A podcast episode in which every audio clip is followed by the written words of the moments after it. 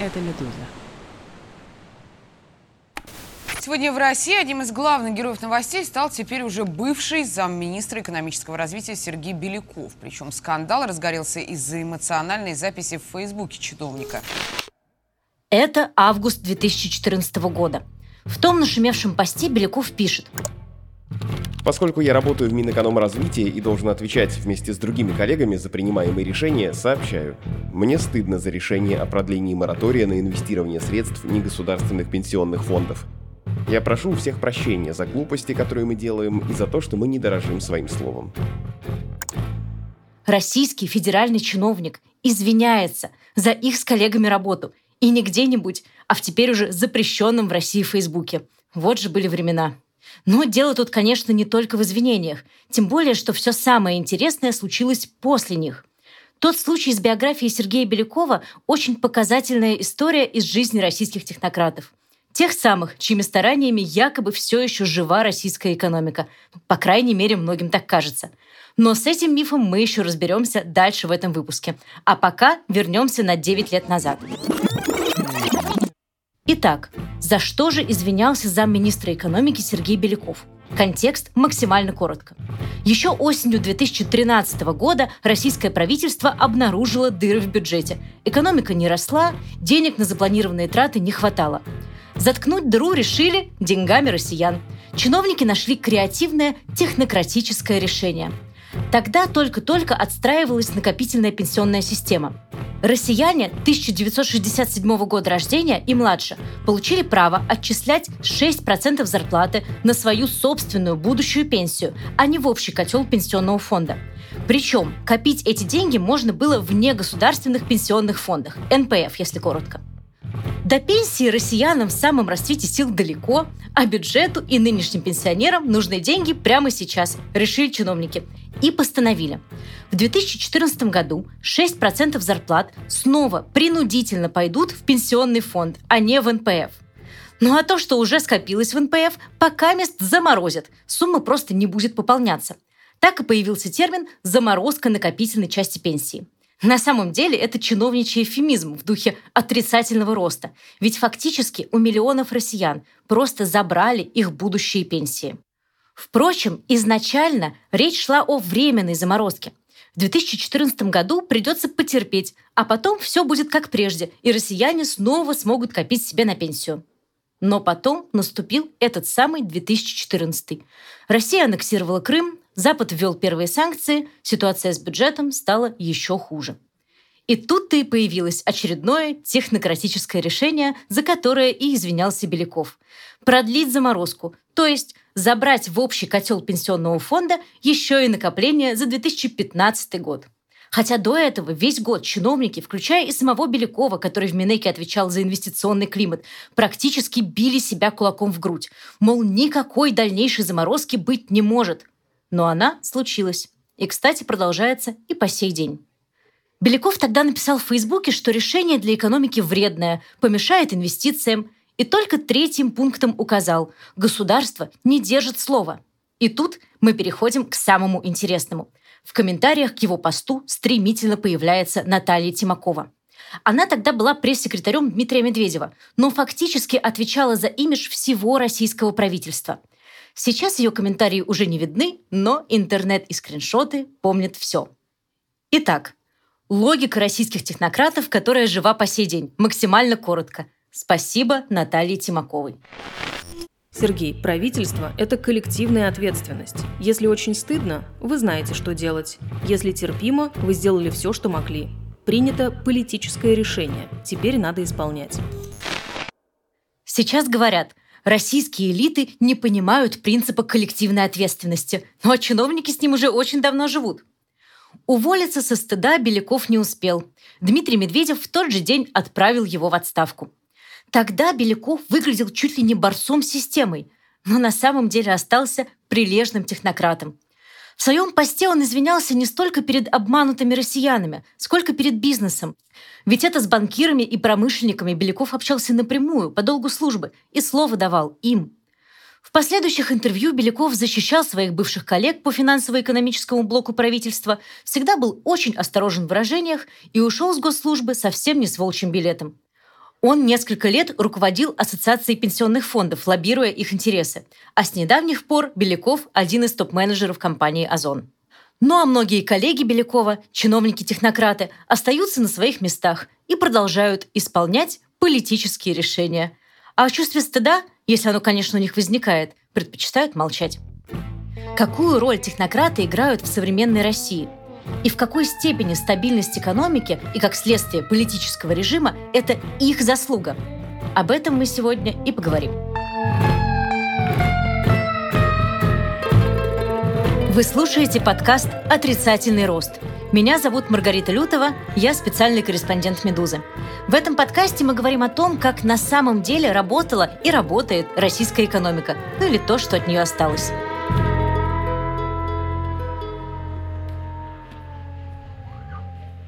Еще до начала полномасштабной войны можно было нередко услышать, мол, если бы не технократы в правительстве, экономическая ситуация в России была бы еще плачевнее.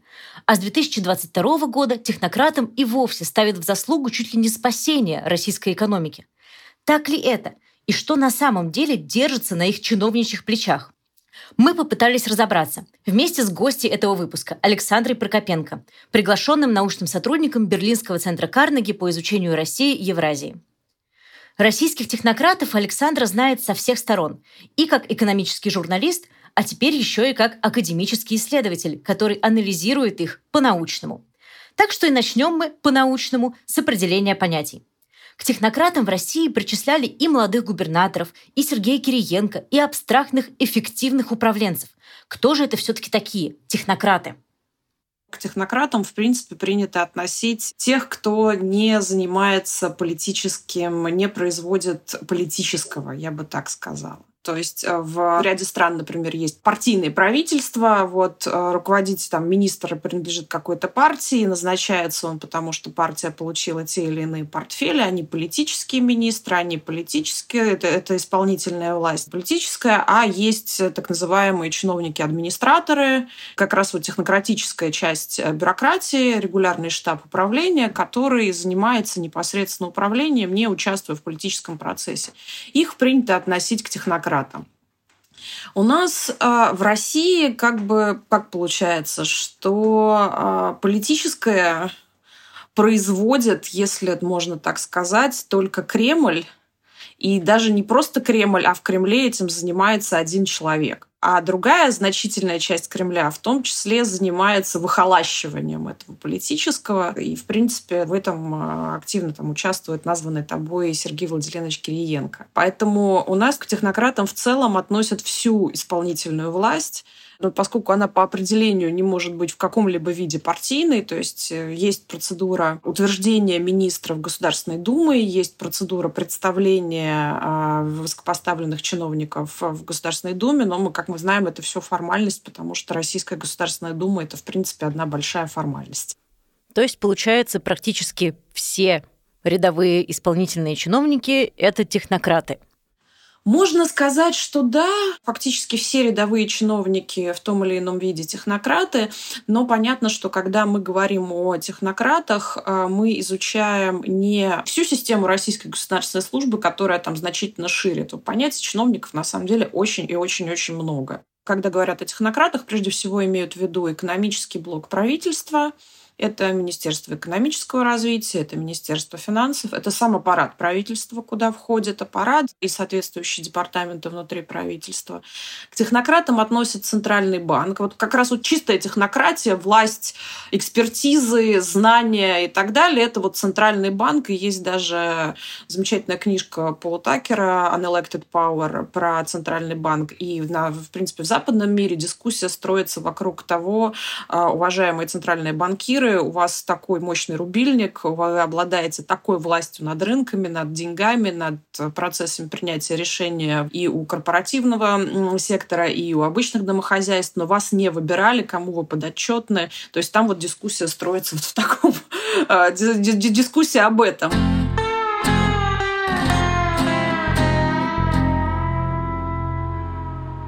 Вы, наверное, помните выражение «молодые технократы». Несколько лет назад его активно использовали в отношении некоторых губернаторов, мэров и других чиновников.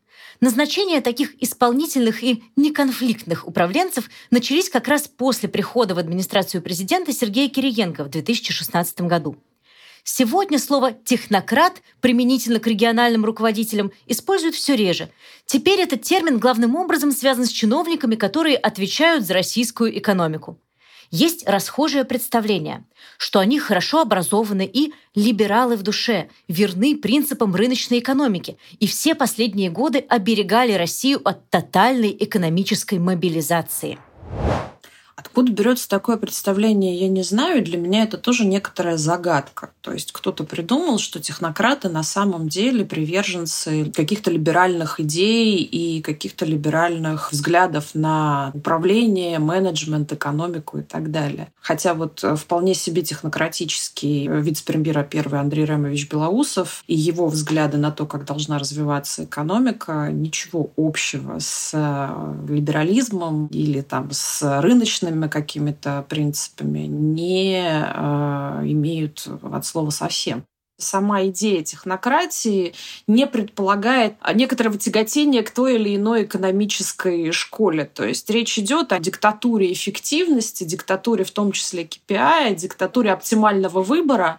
А если этот оптимальный выбор сопряжен с какими-то нерыночными решениями, ну, значит, такова жизнь, ведь все делается ради эффективного решения. Что такое эффективное решение, представители российского экономического блока понимают по-своему. Вот только один из примеров. Июнь 2022 года. Мы с моей коллегой по «Медузе» Светой Рейтер готовим текст о том, как Центробанк пытается спасти российскую экономику и говорим с людьми из окружения Эльвиры Набиулиной и ее зама Ксении Юдаевой – Источники рассказывают, что в ЦБ существует и тихо обсуждается мысль о сотрудничестве с преступным режимом. Но никто увольняться не собирается, потому что если не они, то будет хуже, поставит условного Сергея Глазьева, который, среди прочего, предлагал заморозить цены на товары в России. И дальше катастрофа. Поэтому эффективное решение для российских технократов лишь бы хуже не стало, и начальство было довольно. Скорее, такое вот возникает ощущение, когда говоришь, технократы, что технократы не будут задавать вопросов, что у них не возникает некоторых моральных дилемм, а, каких-то вот моральных колебаний, когда они получают то или иное поручение и потом его идут выполнять.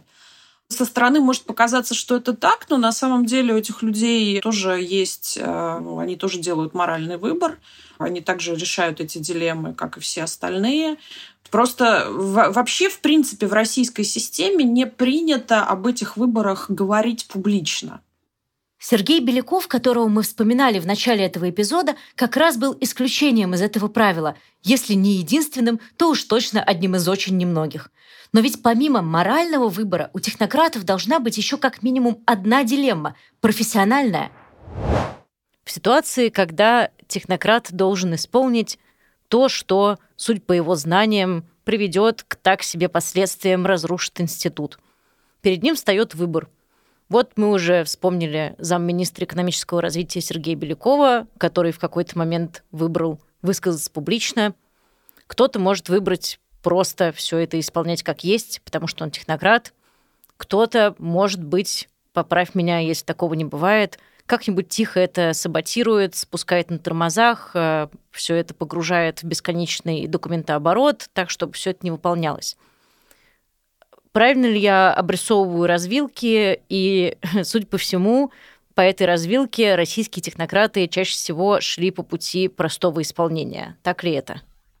И да, и нет, потому что, э, в принципе, вообще люди, которые пришли работать на госслужбу, там вот предпоследние призывы, я бы сказала, вот призыв десятых годов, когда довольно много людей из бизнеса пришло работать на госслужбу, которые были привлечены не зарплатами, в бизнесе всегда платили значительно больше, чем в госсекторе, но как раз интересными задачами. Я интервьюировала для там, своего проекта одного из заместителей министра, который совершенно честно говорил, что ну, вот одно дело ты управляешь каким-то бизнесом, какой-то компанией, а потом ты управляешь целой отраслью. То есть ты придумываешь регулирование для всех. И, в общем-то, эти люди шли, как я уже сказала, не за рублем, а за то, чтобы решить интересную, как бы, это вызов, это профессиональный вызов выстроить систему так, чтобы она была комфортной, чтобы она была удобной.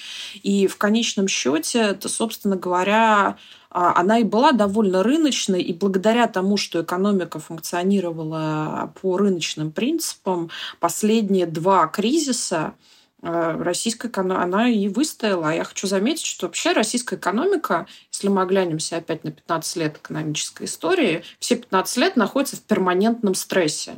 А, любая теория экономического цикла предполагает, что все-таки, ну, то есть есть кризис, э, нижняя точка, потом есть восстановление достаточно резкое, потом какой-то период времени, а, какой-то вот поствосстановительный, до нового цикла, до нового кризиса. Это нормальная история с любым бизнес-циклом. Проблема в том, что кризисов в российской экономике было 4 за 15 лет, а это значит, что очень-очень-очень много. 2008, 2014, 2020 и война с Украиной 2022. То есть получается, что они все существовали в каком-то бесконечном стрессе. Но экономика-то была рыночная, функционировала она и по рыночным, и управлялась она рыночными методами, прежде всего рыночными. То есть были попытки э, чего-нибудь разрушить, были и ручное управление было, и позвоночное право было. Что такое позвоночное право? Расскажи нам всем, пожалуйста. Позвоночное право – это, например, когда Владимир Путин в 2015 году звонит своему другу Игорю Сечину и говорит, Игорь, продай немножечко валюты на рынке, потому что курс рубля отлетел в космос. Это же очень интересный кейс про то, как э, сопротивляется система и как сопротивляются прежде всего вот эти вот эти самые люди, которых мы называем технократами, с введением э, мер капитального контроля которые там вводились в марте 2022 года как элементы финансовой стабильности, запирая нерезидентов на российском рынке. То есть это был, как бы, с одной стороны, это ответ на заморозку российских резервов, но и прежде всего, чтобы остатки резервов, если я правильно понимаю логику тогда наших финансовых властей, это чтобы остатки резервов не потратить на выплаты уходящим иностранцам, ну, которые срочно будут продавать э, то, что у них есть.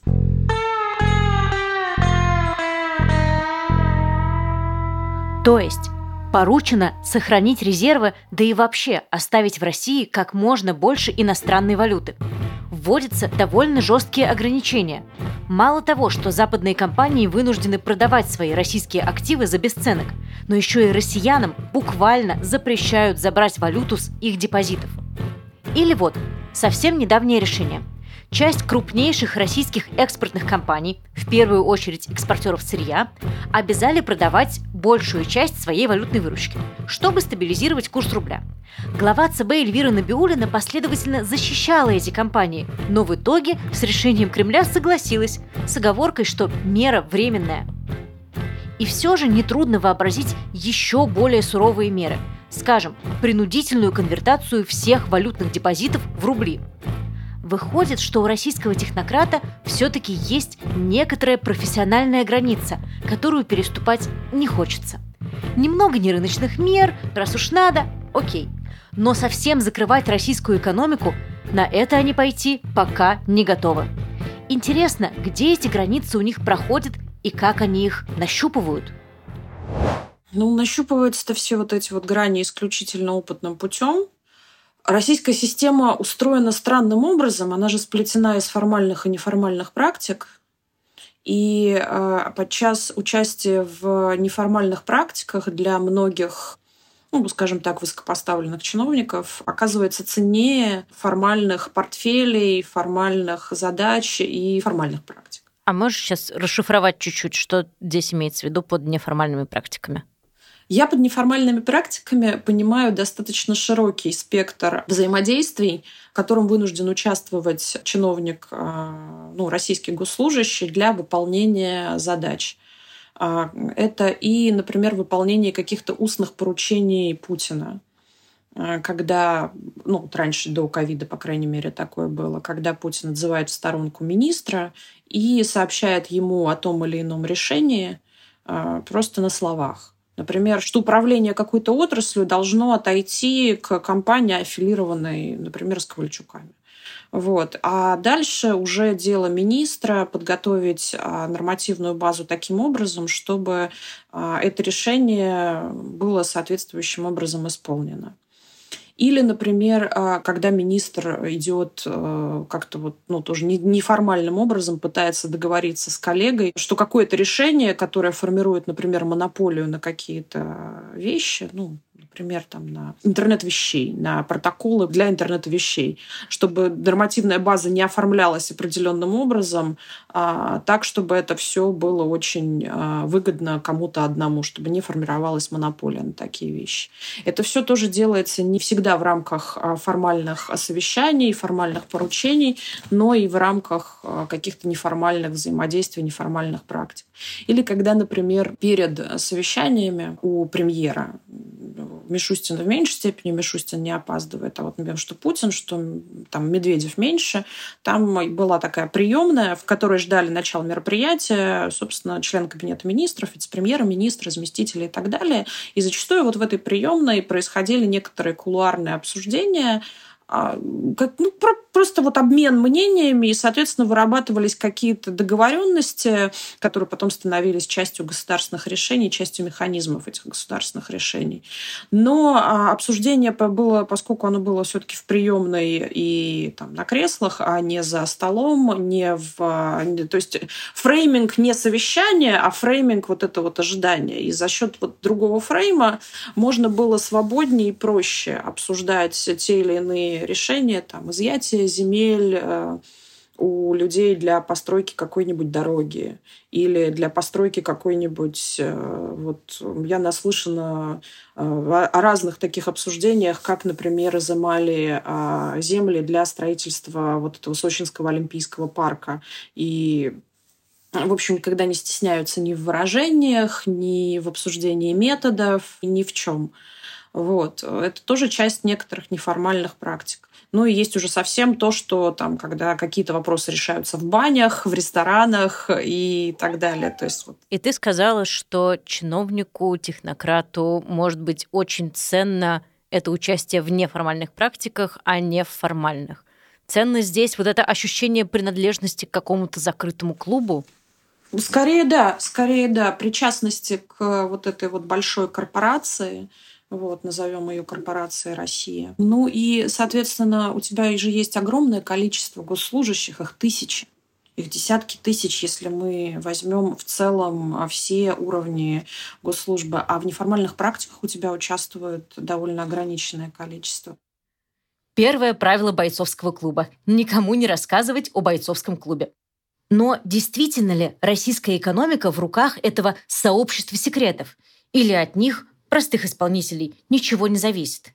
Если мы представим, например, ситуацию, что у нас элиминировались одномоментно руководители Центрального банка, Министерства финансов, а, там правительство стало менее компетентным, а, вот. Станет ли э, как-то экономике от этого больнее? Я так скажу. По-моему, в 1999 году когда журналистка, тогда, кажется, коммерсанта Елена Трегубова позвонила руководителю администрации президента Александру Сталичу Волошину, а, в 98 году это было в кризисе, задала ему вопрос про тогда currency он ответил, «А, сейчас я вам все объясню, экономике уже в принципе все равно, что с ней будут делать.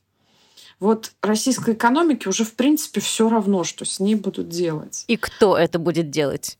И кто это будет делать, в принципе, тоже, потому что э, не хочется обесценивать, безусловно, суперпрофессиональную работу финансового блока правительства и Центрального банка, которую они провели за последние вот, полтора года, но э, не в их власти, очевидно, справиться с теми структурными изменениями, а, то есть вот эта вот структурная трансформация экономики, это чудесный эфемизм, который нам подарили за последние, значит, полтора года. Вот мои любимые — это отрицательный рост, а, обратный инжиниринг и структурная трансформация. То есть в некотором смысле экономика продолжает пребывать в искусственной коме, а, я бы даже сказала, ну да, то есть это искусственная кома, и над ней ставят эксперимент. Можно побыстрее кровь запустить. Можно заставить сердце качать значительно больше, значительно быстрее, но э, пациенту лучше от этого не становится, он все равно на искусственном жизнеобеспечении. И сможет ли он, э, то есть очухаться-то он, конечно, сможет, но вернется ли к нему полностью жизнедеятельность, я не уверена потому что абсолютно те же технократы, которые еще полтора года назад занимались привлечением иностранных инвестиций, отвечали за переговоры с Западом, сейчас работают в той правкомиссии, которая регулирует э, выход э, зарубежных компаний в ручном режиме из России, ну, то есть которая, по сути, не дает иностранцам выйти и занимается обеспечением э, того, чтобы активы по-честному заработаны. Можно обсуждать э, какие-то, что-то было сделано с нарушениями, еще что-то, но э, иностранцы вкладывали деньги, вкладывали технологии, в, верили в этот рынок, и эти люди, которые сейчас говорят, а нет, вы теперь нам за выход, э, вот, вот вы должны дать скидку, вы уже даете скидку 50, но что-то нам не нравится оценка, как вас оценили. Вот сказали, что у вас оценка 6, на самом деле она другая. Вот. На самом деле там 4, поэтому вот цена должна быть такой-то. Это те же люди, это те же технократы. И для меня было в некотором смысле парадоксом, как люди, которые вот еще вчерашние западники, сейчас э, поддерживают своими действиями вот этот вот нарратив о, о злом Западе, который э, бедную Россию таким образом как-то как-то добивает. Поэтому мне кажется, что это уже вопрос не технократов, то есть этот ком слипся, и уже его никак не разлепить. Ты знаешь, мне сразу вспомнилось, что вот этот феномен, что те же люди занимаются, казалось бы, чем-то прямо противоположным, я наблюдала еще в 2014-2015 году на примере такой замечательной сферы, как э, дорожное строительство, и точнее связанный с этим проект взимания платы из тяжелых грузовиков – когда сначала люди приходили конкретно из бизнеса под новую задачу, давайте построим такую классную систему, как в Европе, и сделают нам это западные компании, которые научат нас технологиям, придут сюда. А потом те же люди спустя пару месяцев делали так, чтобы этот контракт получила структура Игоря Рутенберга и госкорпорации Ростех, и делали это очень хорошо, качественно оформляли на бумаге прям противоположные их идеологии и решения. Поэтому, да, я понимаю, о чем ты говоришь, что те же люди. Возможно, надежда в том, что те же люди, если пациента все-таки придется вводить из комы, прекращать э, тратить все, что возможно на войну, прекращать ее вести, что те же люди опять перепрофилируются. Ну, искусство переобувания на лету – это важнейшее качество российского чиновника. Я не скажу технократа, я скажу просто российского чиновника. С моей точки зрения, есть замечательный термин в геологии, который описывает то, что произошло. Это называется псевдоморфоза, когда один минерал врастает в другой – и внешне кажется, что это один камень, а по химическому составу он уже совершенно другой. Есть известная история, называется Фалунский феномен, когда в горах Швеции нашли полуразложившееся тело горняка, вроде человека, который по своему химическому составу был полностью заменен перитом. То есть вот с виду горняк, а на самом деле это камень. Вот так и здесь мы наблюдаем, мне кажется, псевдоморфозу. Меня она в свое время поразила. Меня поразило как раз то, что люди, с которыми я, когда была журналистом, общалась, когда они работали в корпоративном секторе, и мне казалось, что я понимаю, как они мыслят, как они действуют, к какой школе экономической, э, как, каким способом решения вопросов они тяготеют, а когда вдруг спустя какое-то время я вдруг обнаружила, что эти люди совершенно делают какие-то, творят какую-то лютую дичь. Я даже, так, я даже так скажу, они просто творят лютую дичь и как бы вообще не задаются вопросом, а что не так. Ведь если задаться таким вопросом, можно встретиться с большим количеством неприятных моральных развилок. А сейчас не время, столько поручений, которые нужно эффективно исполнять. Александра привела, кажется, исчерпывающую цитату, которая объясняет, много ли сейчас зависит от технократов в экономическом положении России. Российской экономике уже все равно, что с ней будут делать и кто это будет делать. Главным экономическим драйвером стало ведение войны. Ей подчинена и вся экономика, и все обслуживающие ее технократы.